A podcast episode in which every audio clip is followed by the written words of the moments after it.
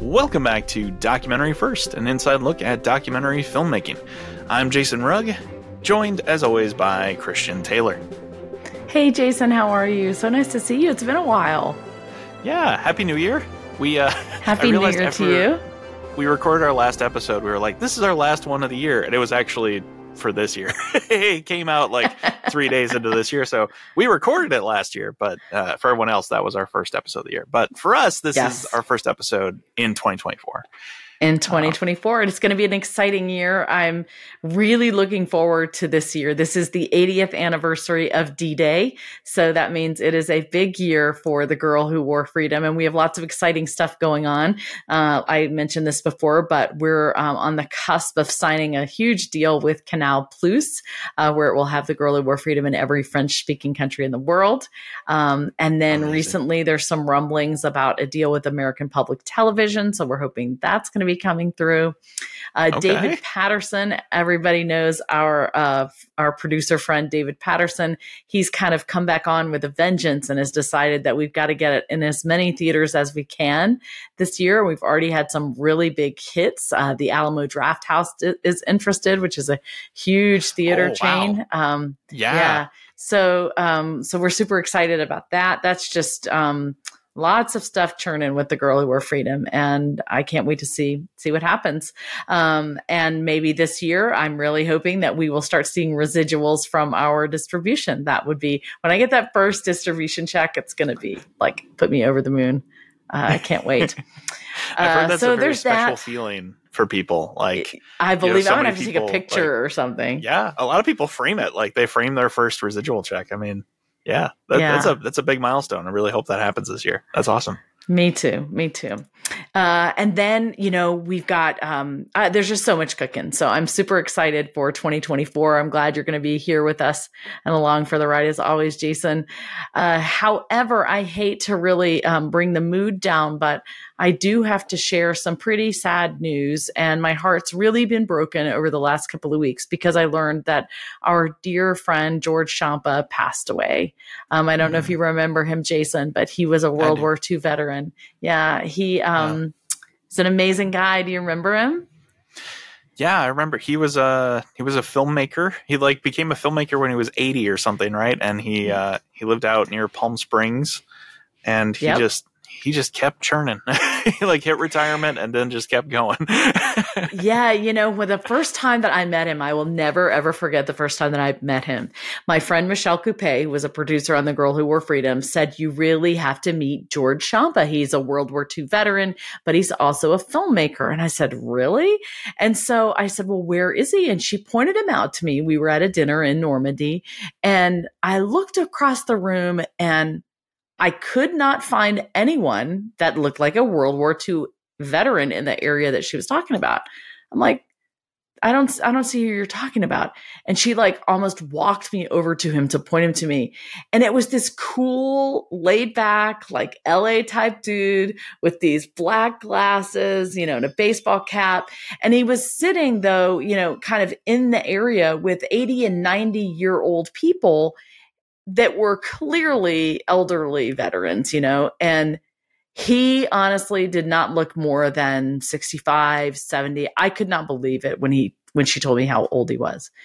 Um and so we became friends. Obviously, we had this filmmaking thing in common, and he just was so young at heart and has, you know, definitely a storyteller's, uh, you know, makeup. I mean, he had a story every time you turned around, and he was just so compelling to listen to. So we became friends, and uh, we had him on the podcast, and we had we did about five episodes with George, uh, which um, you know we're talking about him now and we want to honor him now. And so we want people to just get to know him. And the first episode that we did with George, which was episode 115, uh, it really, he just launched into his own story. Like, I don't think we talked for the first, I don't know how long. I may have said one or two words, um, but it didn't matter. It was all about yeah. George and his story. And he was with the Graves Registration Service, um, just a horrible job, as you can imagine. World War II is bad enough, but, um, you know, but being in the Graves Registration Service, I can't just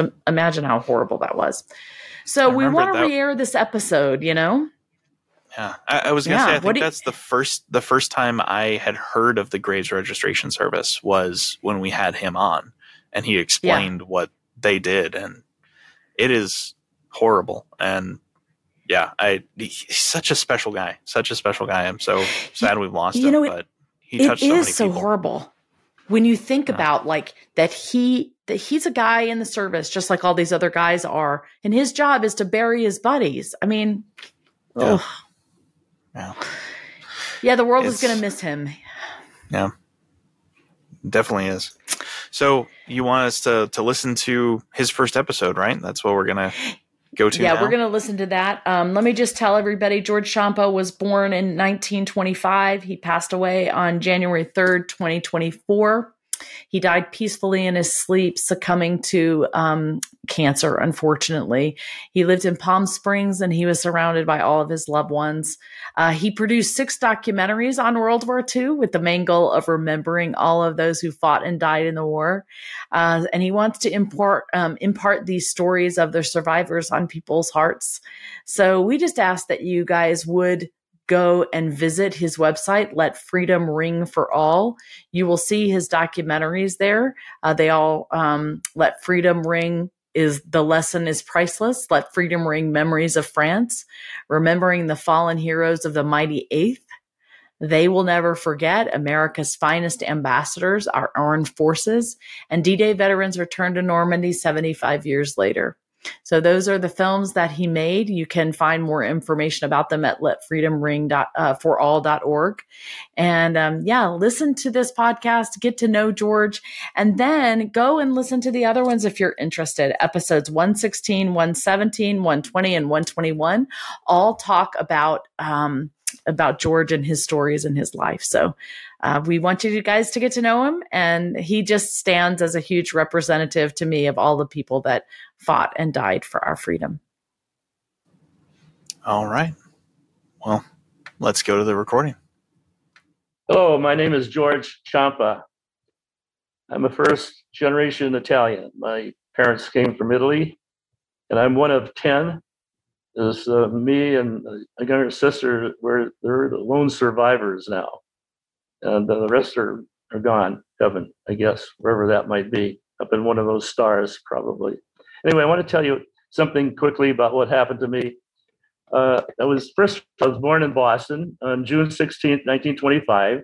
Lived in Winthrop, which is a suburb of Boston, near the ocean, and uh, I started uh, I started the first grade when I was five years old because um, in Boston they had no kindergarten then, and you had to have your tonsils and adenoids removed before you could go to school, which I did at home.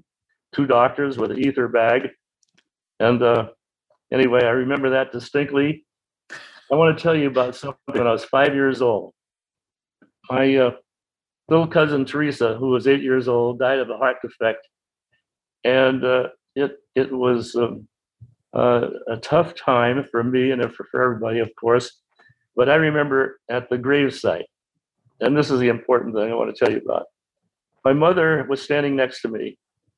Uh, she had lost her voice before the funeral. And at the time they were lowering the casket in the grave, my mother screamed, Teresa, real loud. And I, my little five year old, and I was frightened. And I never forgotten that. In fact, I can visualize that right now.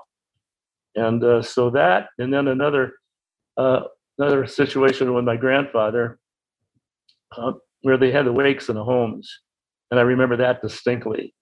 And uh, being from an Italian family, like everybody's in the kitchen speaking Italian, English, laughing, crying, eating, smoking, and my grandfather's in an open casket in the bay window and uh, hate bay windows now. And my wife can tell you about that, but that's another story. Um, but anyway, I remember that. I was a bewildered little boy standing there looking at my grandfather. And uh, after that, I thought I was dying. So my mother would have to take me to the doctor, and he put a stethoscope on my chest. My heart was beating, so I was. I was just a nervous kid. We left Boston in 1934 in a 32 Chevrolet. This is in a depression. And there's seven children and my mother and father in the car. Three others, one was married, one was living in California, the other one was staying with my sister that got married. So seven of us and my mother and father. My father drove my brother who was 17 and another brother who was 20 uh, drove. They drove day and night uh, because they didn't want to hear me. I want to ask you guys a question. If you're married and have kids, what did your kids say to you before you got to your destination? Are we there yet? I originated that. Uh-huh. when are we going to get there? We're there yet. I drove everybody crazy. They drove day and night, no motels, no restaurants. So we pulled a flatbed trailer, and my mother had a little one of these little stoves, a Bunsen burner, where she heated hand good, goods that were in the uh, flatbed trailer. Anyway, took us a week to get to get to California where we were going. Okay, enough for that. I just wanted to give you that background. Now, let's go ahead to I graduated from high school the same day I was 17 because I started school when I was five. Remember, no kindergarten in Boston. Got to start first grade. So anyway, uh, being uh, that young in the first grade, I was 17 the day I graduated, which was on my birthday, June 16th, 1942. Uh, I went to work in a in Douglas Aircraft. It was building Navy uh, dive bombers, SBD dive bombers that operated from aircraft carriers.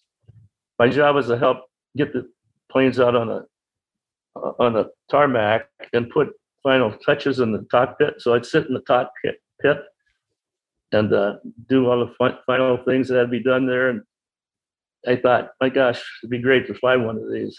Had a brother in the Air Corps and a brother-in-law in the Air Corps. And uh, when they were home on leave, uh, I'd watch them and I'd look at other guys in the Air Corps that walked with a swagger. Their hats tilted. The girls were crazy about these guys. And I thought, that's that's what I want to do. So I went to take the the test for Air Cadet and I flunked it twice.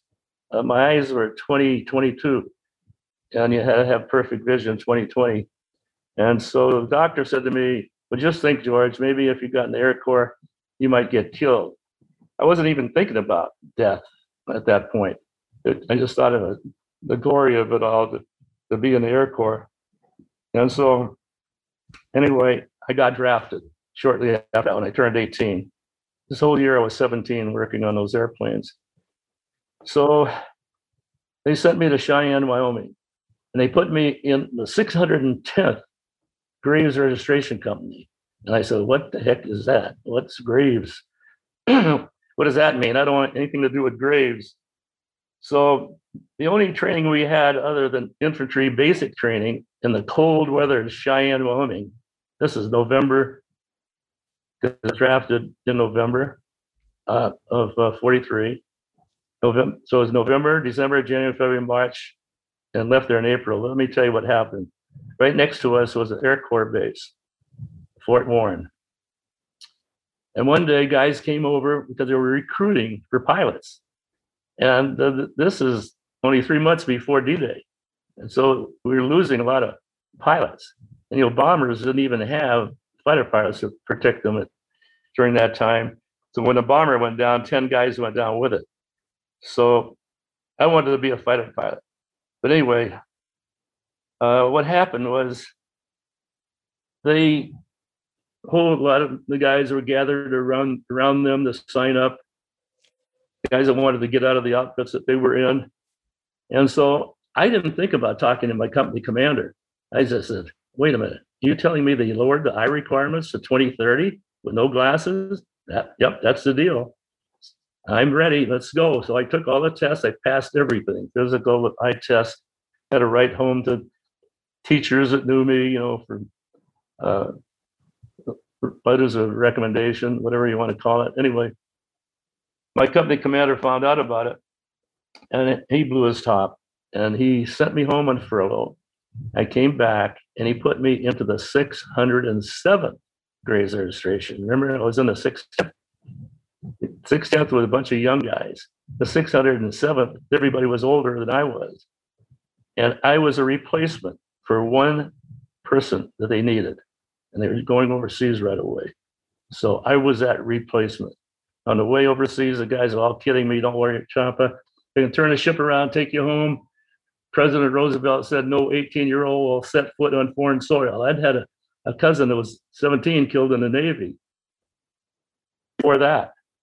So, anyway, then, uh, uh, and I want to say one other thing about the Air Corps dropping the eye requirements to 2030, no glasses. I have found nobody that knows about that. Nobody. I can tell you, I don't know how you can ever find out, but that's the truth. That's what happened. That's how they accepted me. So I didn't get to get in, in the Air Corps. I was in Graves Registration. We landed in England in April of, of uh, 44. Uh, we had four platoons and headquarters that made up 124 guys, enlisted men and officers. The first, second, third, and fourth platoon and headquarters platoon.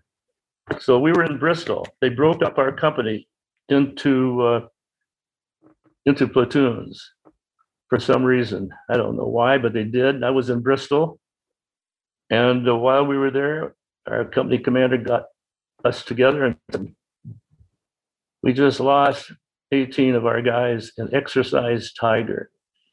There was an exercise off the coast of England, Slapton Sands. You can read about it. Get the book Exercise Tiger. You'll see in the index in the back, you'll see the 607th Graves Registration Company. All the guys that were killed, 18, their first lieutenant, first sergeant, sergeants, corporals, five privates lived. And it was a very secretive thing. I want to go into it, it takes too much time. And get the book, and you'll find out all about what happened because the guys, there, there were almost 800 guys killed on, on uh, there were four LSTs out there practicing a landing. I'll just, just tell you a little bit. And uh, a German E boat sunk three of them. And uh, one of our platoons, our first platoon, was on on one of the ones that was sunk, never recovered their bodies.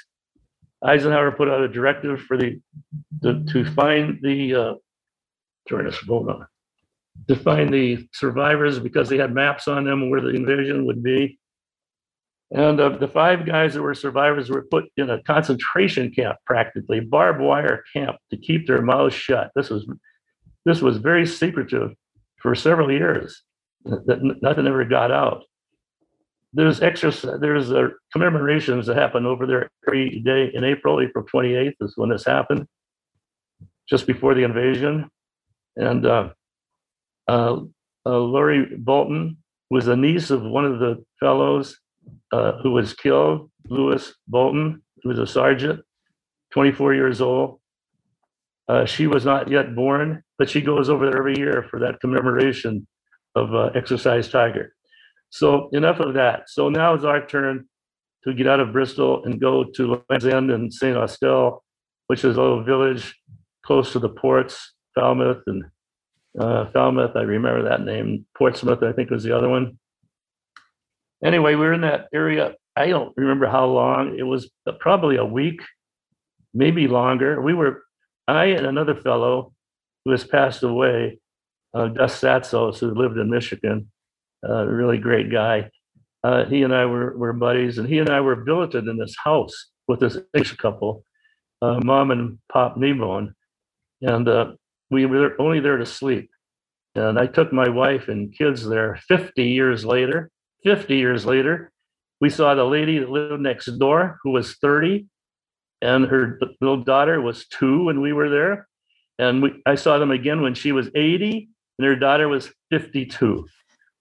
And there's a long story attached to that because I I kept in after uh, mom died. I kept in touch with her, and then her daughter Ursula uh, we she lived in England. 50th anniversary was the first time I went back to Normandy, and we saw Ursula and her husband, and I kept in touch with Ursula until she died. And then uh, after that, uh, well, let me tell you one thing: we had dinner at her house, at the daughter's house, Ursula. Looked at the tablecloth, and it was an embroidered tablecloth, long one, and uh, the table was real long. And so Ursula said, one of Mom's boys gave that to her I said, "Oh my God, that was my mother," because they communicated. because we couldn't write home. Everything was censored and he, he couldn't even write. So she wrote home to my mother, tell her I was okay and everything. And uh, th- so they kept in touch with each other. But anyway, Ursula and I kept in touch with each other until she died. But I met uh, I met uh, her uh, son who lives in uh, Ipswich, England, and then later on met his daughter. So it was like, and the daughter has a couple of kids. So there's five generations of Brits that I became acquainted with because of staying in that house uh, right close to to uh, the port. where we're eventually going to disembark from. Uh, two of the guys that stayed in that house before me and Gus uh, were on the LST that was sunk. And uh, she told us about the two of them. And she said one of the boys was Catholic, and we'd go and put light candles in the local church um, every day. And so anyway, it was, it's a very impressive story, and it's a story in itself. So let me tell you from there. Okay, our turn to disembark, and uh, we get on a ship, and we're sailing. I met a Navy gunner, same age as I was. He showed me his quarters, and uh, one day we hit a mine cable. It was no big deal because the the ship just rocked a little bit, and the, the mine was off maybe 75 yards and that was nothing during the day. That night, we were all sleeping in the hold. You know, that's where they keep equipment usually. And so, uh, but we, we just lost, lost somebody. uh, anyway, uh, we were sleeping in the hold in the middle of the night, a huge explosion. And the ship was rocking in and out of the water. And we all scrambled up on deck to see what happened. It was dark. And what we eventually found out is the Navy gunner that I had met that day shot down a German torpedo plane that dropped the t- torpedo, and the, he shot the plane down. And I don't know what what uh, uh, what caused the, the explosion, but apparently between uh, the torpedo exploding and the, the, the, torpedo plane shot down, this is what happened. So uh, I owed my life to that guy that uh, shot the plane down with the torpedo. So anyway, we got over that. Now we get to thousands of ships. And uh, it's unbelievable. You've heard, heard, heard them describe it. Uh, I mean, as far as you could see, the ships. There's claims 4,000 ships were sunk. I, I, have a plaque on my wall in Torrance that, that reproduces the front page of the LA Times. I worked for the LA Times, by the way, uh, much later than that. My last job I had for 26 years, but I did a plaque of, of D-Day, and uh, they said 4,000 ships. But since then, I've heard 5,000 ships. So I don't know. Nobody has really come to the conclusion how many ships were out there, I guess, but uh, there were at least 4,000 ships out there. So we're on one of them, and we're we're um, broadside to shore. Now imagine this. We can hear the 88s from the German artillery on shore going over us, hitting ships. Saw a tanker blow up, bodies, debris in the water everywhere. Uh, we all got on the side of the ship opposite the shore, up against the bulkhead, to hope that we get some protection because we could how we're going to get hit anytime. We could hear call these screaming meemies, this artillery, and you can hear them scream over you and you could see ships getting hit. And the ship was tilted in the water because all of the weight of the guys are on the opposite side of the ship from the shore. Now, why they anchored there like that, I don't know, because it made a big target. The only thing I can think of is we were pointed in toward the shore. It's not as big a target, in my opinion. And so that's why they were broadside. broadside. Also, when we got off the ship, the rope ladders were on that side. Again, away from the sight of whoever's firing those 88s. Uh, and so it seemed like hours. I don't know how long it was really before I got off, but went down the rope ladder. I weighed between 112 and 115 pounds without exaggeration. What I was carrying on my back weighed more than that, I'm sure. Uh, I didn't have time to weigh it. But anyway, I tell you, it was very frightening going down the, the rope ladder and getting into a into a Higgins boat. That's the small LCI landing craft, not the LST, which is a larger one. So we headed into the shore and listening to the 88 zinging over us. Thought we were going to get hit anytime. We went in, turned around, came back out. Went in again, turned around, came back out. And I wondered for years why we did that. And finally learned the reason for doing that is not because they're afraid of getting hit, because their orders are go in. But you had up Germans had obstacles in, in the water. I can't think of the name right now, what they call those things. Hedgehogs. Yeah. Anyway, the mines attached to them for any of the guys waiting in to touch touch them. But uh, the guy driving that was looking for a place to land. And a third attempt in, he couldn't find a place to land. So we had a, that's why we had to wait ashore. And you've seen pictures of that. So I'll tell you one thing. I was scared to death. Anybody who said they weren't scared is a damn liar or they're crazy. Uh, maybe both. But uh, our job was to gather the dead. Now, in those days, we were segregated from the, the I call them Black Americans. I don't call them African Americans. They're Black Americans, and uh, their job was to dig graves. And uh, the first thing we did is pick up paratroopers that landed in the channel in error. You know, a lot of mistakes are made in wars, and the way I described that landing, the whole mess there, was it was organized confusion in my 18 year old mind. I was 18. I turned 19 10 days later. and I was 19 during the rest of the war. And then I turned 20 in June, right after the end of the war in Europe, which was in May, May 8th, 1945. And I turned 20 on June 16th, 1945. Uh, Can I clarify something? yeah.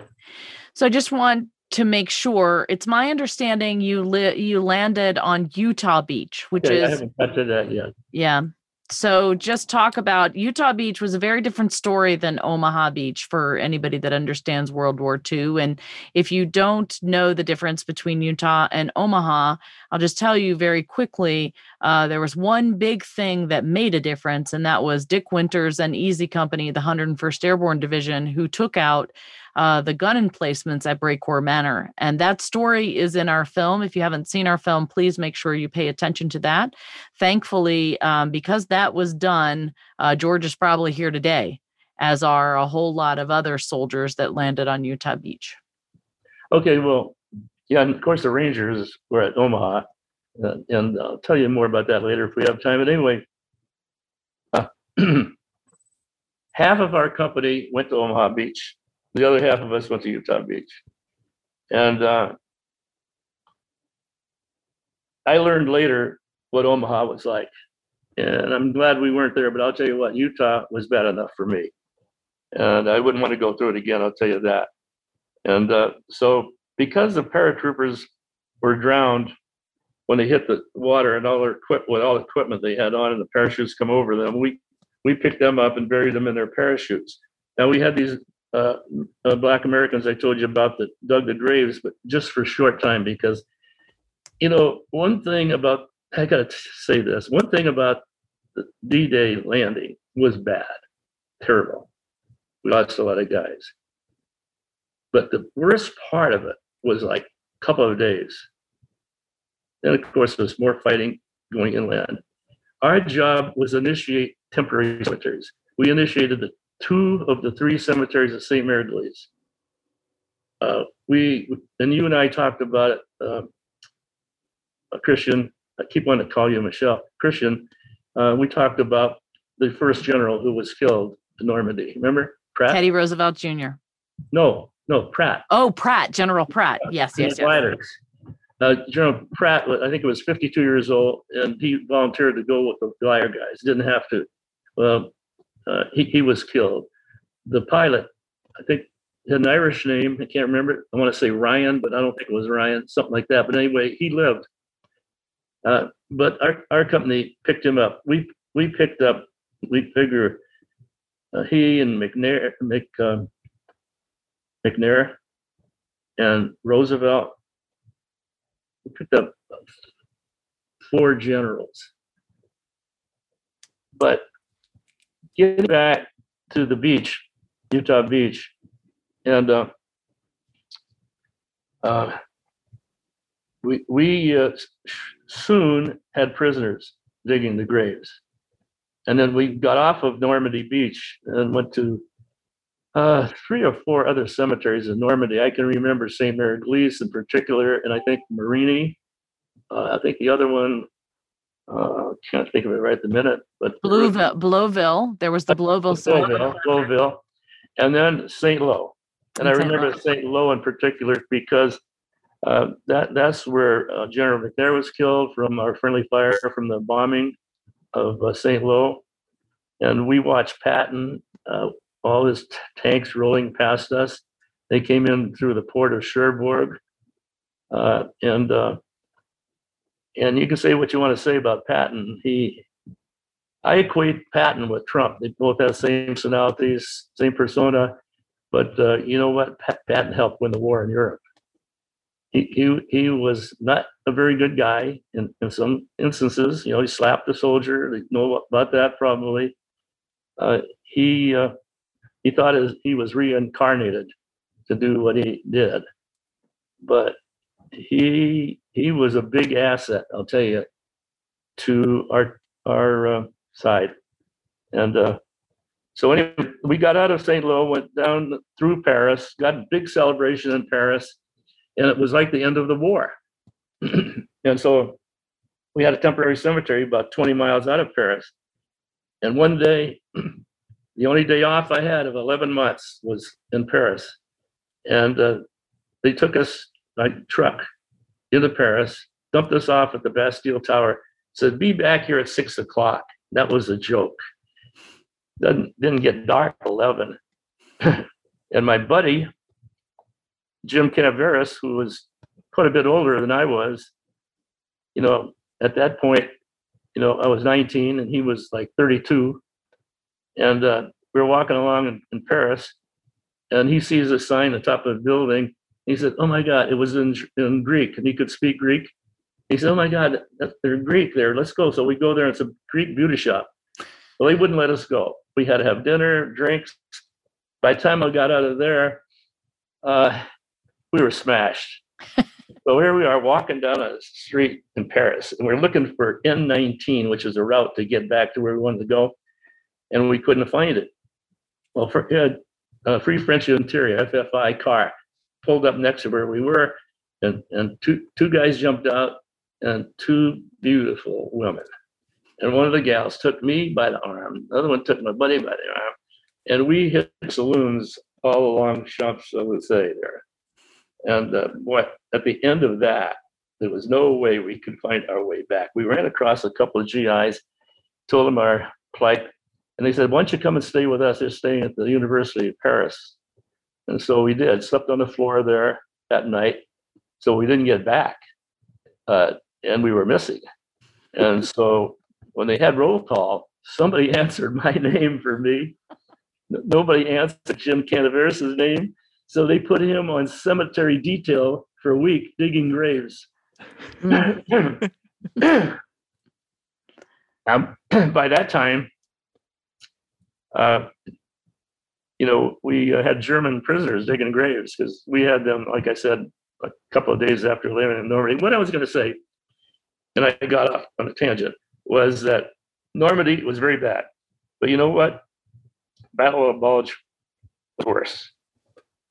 First of all, it was worse because thousands more died there. In in Normandy, you had the heat and the stench, the stench of the dead bodies getting in your clothes. You're sleeping in your clothes in the foxhole. You don't have a change of clothes. Your shoes, your, you got your, you got everything on your shoes, your socks, everything, and uh, and and putting up, you're spitting and spitting. Your mouth is dry. It, and, and, and of course, looking at the dead bodies. Remember I said I did, had a big fear of death as a little boy? And this is what I had to do.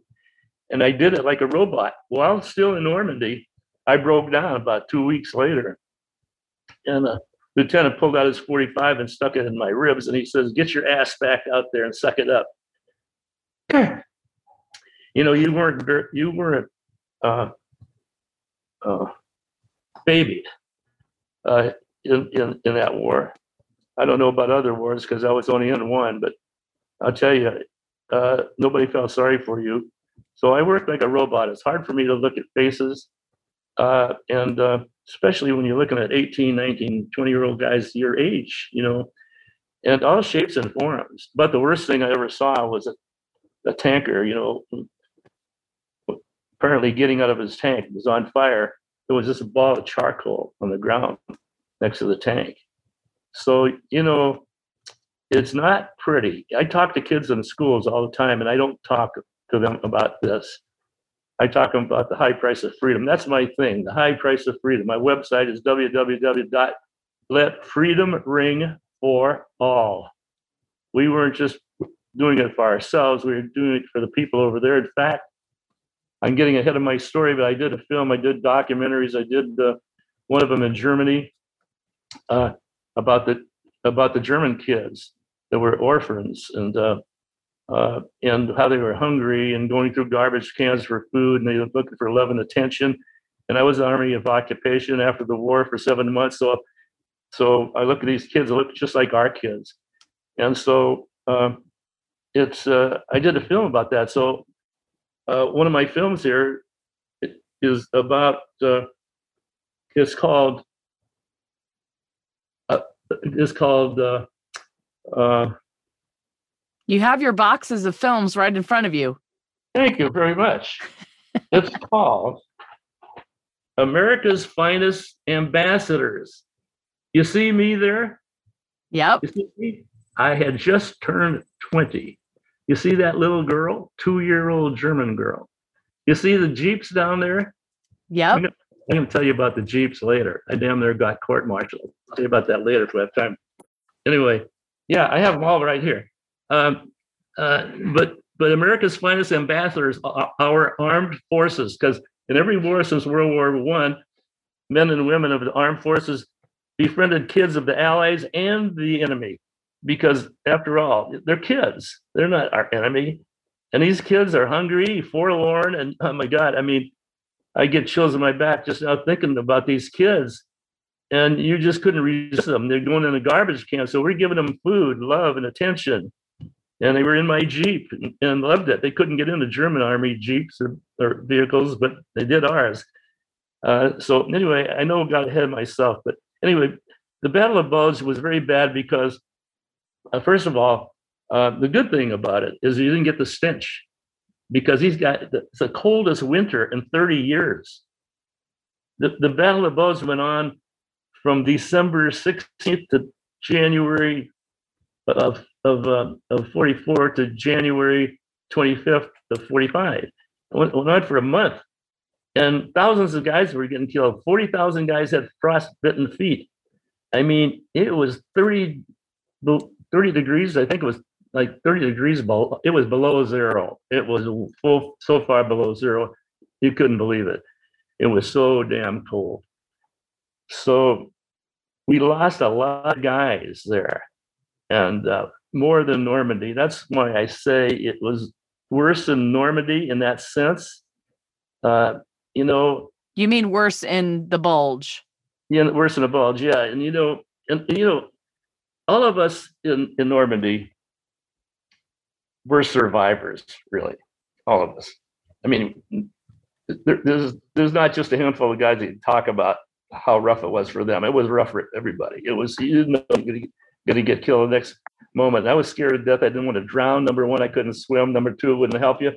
And number three, not number three, but number one, I felt that if I died, my, my Italian mother would die. She was very emotional, as uh, you learned from at the graveside of my little cousin. So uh, those things all running through your mind. I can't get killed. I can't get killed. kind of reminds me of some of these guys coming back from Iraq I heard one guy talking about, you know, he lost an arm and leg and everything. He says, if I can just keep breathing, I'll get back to my wife. You know, and you you think about things like that At least some of us did. But anyway, Battle of Bulge. Uh, we George. had we, this, and then you can stop. We had seventeen thousand three hundred buried in a temporary cemetery at Henri Chapelle. Now it's right under 8,000, 7,992, I think it is. But 17,300, what happened to that 17,300 heroes that are buried there? Well, after the war, two years later, 1947, permanent cemeteries were built. Any soldier buried in a grave anywhere in Europe during that war, the remains were disinterred and put in lined caskets. And so with that, with that cemetery, 17,300, the average is that 60% of them went home in 1947 when the next of kin requested the remains to be sent home to any cemetery they chose at no cost to them. The other 40% remained there. So when you guys see these emails, like I get all the time, showing cemeteries over there and how many buried in each cemetery, keep in mind that only represents 40% of what was there. Now, the one at Normandy, for example, or 10,000, that, that those bodies came from these temporary cemeteries where we buried these guys initially in temor- temporary cemeteries. When they were disinterred, they were sent to the Normandy Cemetery, which is the closest permanent one to those temporary cemeteries. So the average is 60% went home, 40% stayed. So that 10%, when you see, you know, I, I write back these people and I say, you know, thank you for saying that, but let me explain something to you. And then I go into this dissertation on how that, how that only represents 40%. The other thing that really bothers me before we get off into, into the things that I forget, Uh, and this is why I go off in tangents, you look at the marble tombstones, markers, whatever you want to call them. You look at those beautiful white marble tombstones. Have you guys seen them? Oh yeah. Okay. Okay. Don't say anything, Christian. What do you read on them? What do you besides the, the the soldier's name? Do you recall what you- what you read on there? Do you read their name, their rank, what unit they were in, and What what, town- state came from? What else do you see there? You you read Do you see their date of death? No. And I didn't know that until I went back 50 years later with the ladies you saw here a while ago. She, she was my fiance because my late wife died in 1981 when I had two children, girl 11, the boy 10. And my wife was ill for five years with lymphoma when the kids were four and five. I'm more proud of raising them than anything I've done for 10 years before they got to college, both of them. First, my first my uh, my daughter, and then my son. Anyway, my son went to Notre Dame, and my daughter went to University of San Diego, which is a private school. And me with one one, one salary, I put my kids through college. I paid for everything, and more. But anyway, that's a tangent. I'll get off of that and get back to where I was if I can Well, remember where I was. actually what i'd like to do right now is um we unfortunately we have run out of time for day today and and it is very unfortunate because uh, it is just amazing whether you go off on tangents or not it doesn't matter it's amazing to hear your memories um, and i'm going to get emotional when i share this with you but um, there are very few people that have the firsthand accounts that you have and you do have such a clear memory and you are able to walk us through um, what those days were like and only someone like you who's been there can understand the toll that it took on those that were there and i can't thank you enough for the time that you've given us today and i really would like to have you come back because we're only at the battle of the bulge and we haven't even gotten to ask any questions yet. Yeah, I got a lot more. I got a lot more to tell you. You know what? I'm going to give you the ending now. Okay, All right. quickly, quickly. The ending is I got out of the service on uh, January 13th, 1946, after Christmas. We didn't make it fair. It's another story in itself about that missing Christmas. Okay, but anyway, uh, here, here's the here's the way I felt. I got discharged four days later on the 17th of January, and I hitchhiked home. I was carrying a duffel bag with all the stuff they let us keep, and I'm walking down my street toward my house, crying.